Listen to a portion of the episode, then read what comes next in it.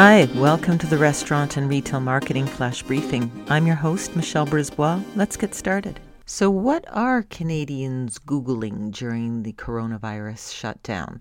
There are the usual suspects at the top around health issues, what's going on politically.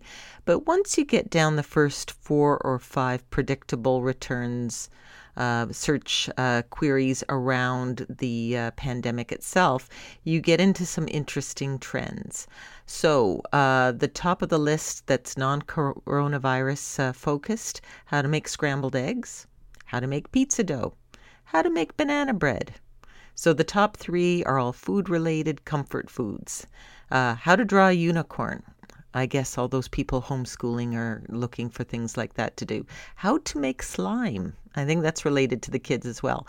How to draw, how to play the piano, how to cut your own hair, how to dye hair, and how to wax eyebrows. So there you go. Those are the top search terms uh, for this date. Uh, it's uh, April 5th, 2020. Talk to you tomorrow. So come on, let's get out.